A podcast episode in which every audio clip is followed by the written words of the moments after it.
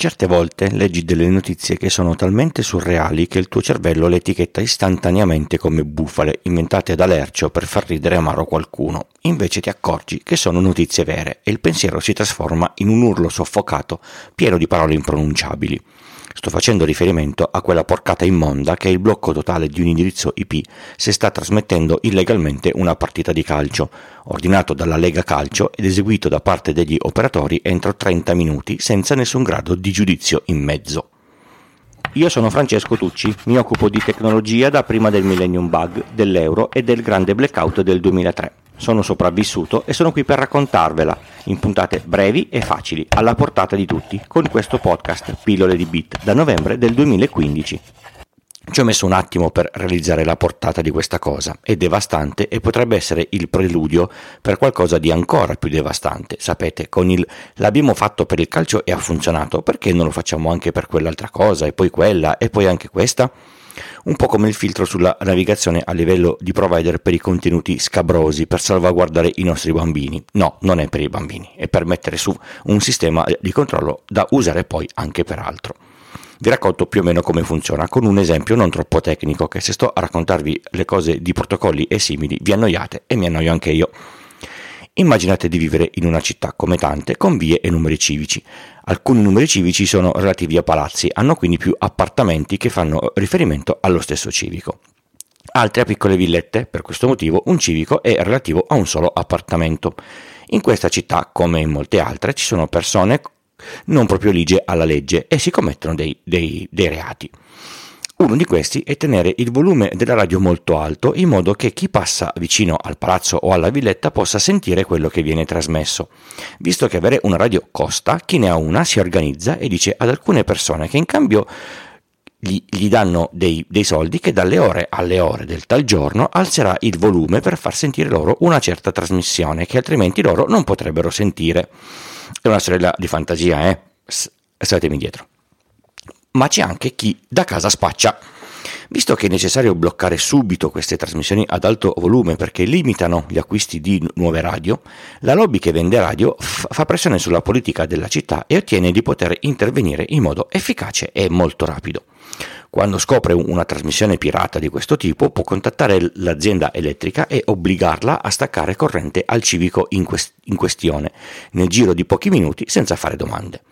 Non importa se il civico sia un intero palazzo, non importa che l'assegnazione sia sbagliata, la responsabilità se, se la prende la lobby delle radio, che poi in caso di, di difficoltà si, si, sistemerà, ma non è chiaro come e quando.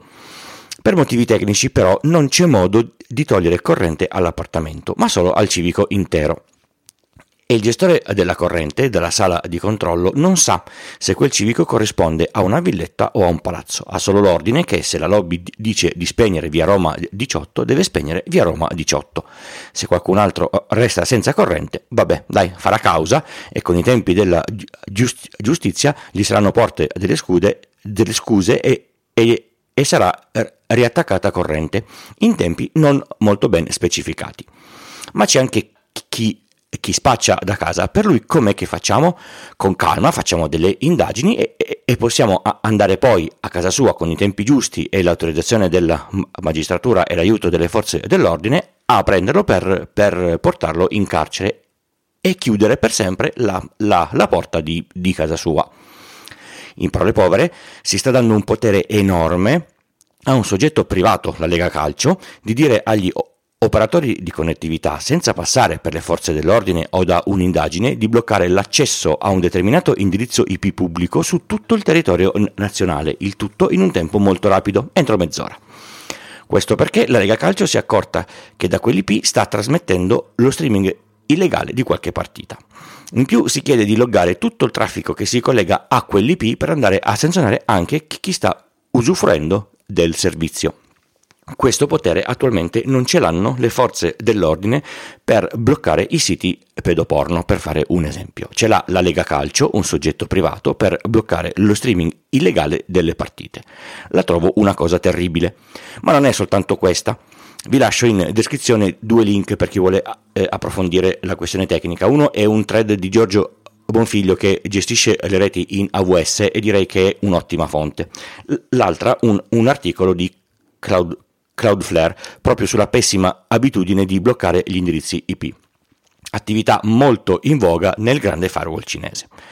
Noi a casa siamo abituati ad avere un IP per ogni dispositivo. In internet molto spesso non è così, ci sono gli indirizzi IP condivisi. Il vostro IP pubblico della connettività, per esempio, è condiviso con tutti i dispositivi che avete in casa. Molti operatori condividono un solo IP pubblico per più connessioni diverse. Gli IP che gli hosting provider mettono a disposizione per i loro clienti che hanno un sito da loro sono condivisi. Ogni IP potrebbe servire decine o centinaia di siti, un po' come l'esempio del, del, del palazzo di cui vi ho raccontato prima.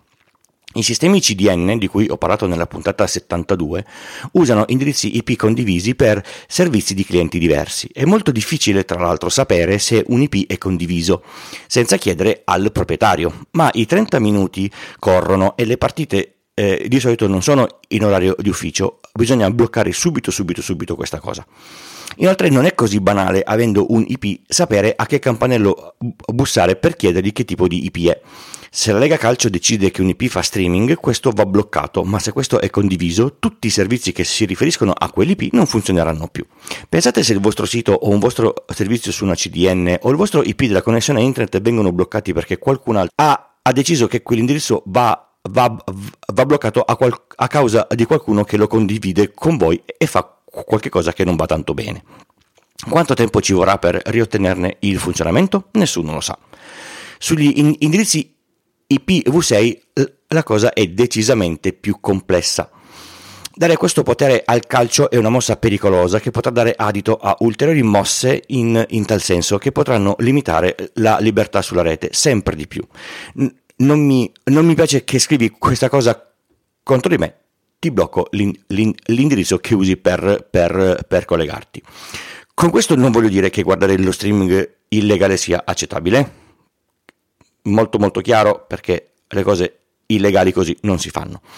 Un precedente così però è pericoloso molto e poi si aggira con una VPN che esce da un indirizzo pubblico estero, cosa che si ottiene in pochi minuti e a un costo molto molto basso. Resta un potere enorme e dannoso per la libertà e fondamentalmente inutile per combattere la, la pirateria e lo streaming e lo streaming illegale.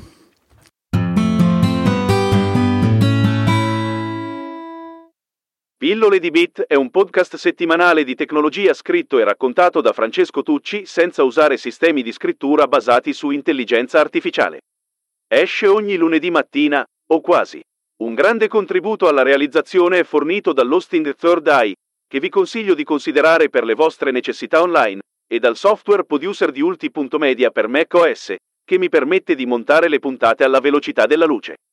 Sul sito Pillole di Bit con il punto prima dell'IT si trovano tutte le informazioni necessarie per i contatti, per partecipare alla community o per sostenere la realizzazione del podcast, con donazioni o link sponsorizzati. Il podcast viene sostenuto solo grazie alle donazioni, non a pubblicità. Per ringraziare i donatori, oltre ad essere citati in puntata, spedisco gli adesivi, il magnete da frigo o il portachiavi, in base all'importo donato, basta compilare il form dedicato. Il link è sul sito. Nelle note di ogni puntata si trovano tutti i link citati in trasmissione. Il podcast è diviso in capitoli per poter navigare più facilmente con la vostra app di riproduzione e, se volete, per saltare questa parte, una volta imparata a memoria. Se vi interessa una consulenza tecnica in ambito informatico, scrivetemi a pdb-tucci.bu, pdb come pillole di bit, chiocciola, tucci.bologna Otranto Otranto. Just show me the money. I ringraziamenti per le donazioni di questa puntata vanno a Rocco. Grazie a t- tutti voi che ascoltate e che contribuite, ve ne sono davvero davvero grato.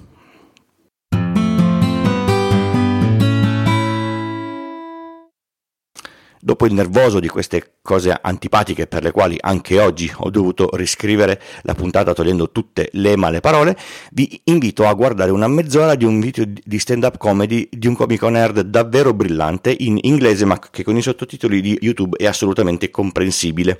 Io ho riso da solo dall'inizio alla fine di vero gusto. Vi lascio il link nelle note dell'episodio e ringrazio Giampaolo per avermi mandato il, il, video e avermelo fatto conoscere.